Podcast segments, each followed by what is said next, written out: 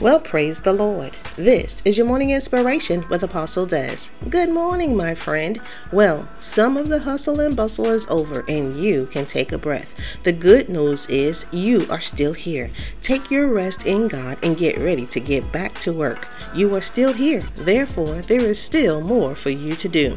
Rest and let God recharge you. Refocus on the mission at hand, consult with the Father for your marching orders, and then move out.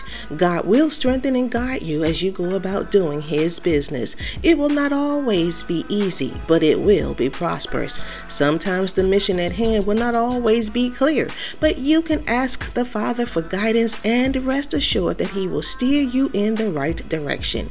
And even if things are not clear, if you follow Him, clarity comes along the way. It is time now to push in and push forward. Too much is happening and too much is on the line. God has the master plan, therefore, toe the line and follow Him. So on today, you can rest, but do not get comfortable. Recharge and refresh, do the work, and see how God rewards and bless you. For more morning inspiration, log on to www.ikingdomministries.org.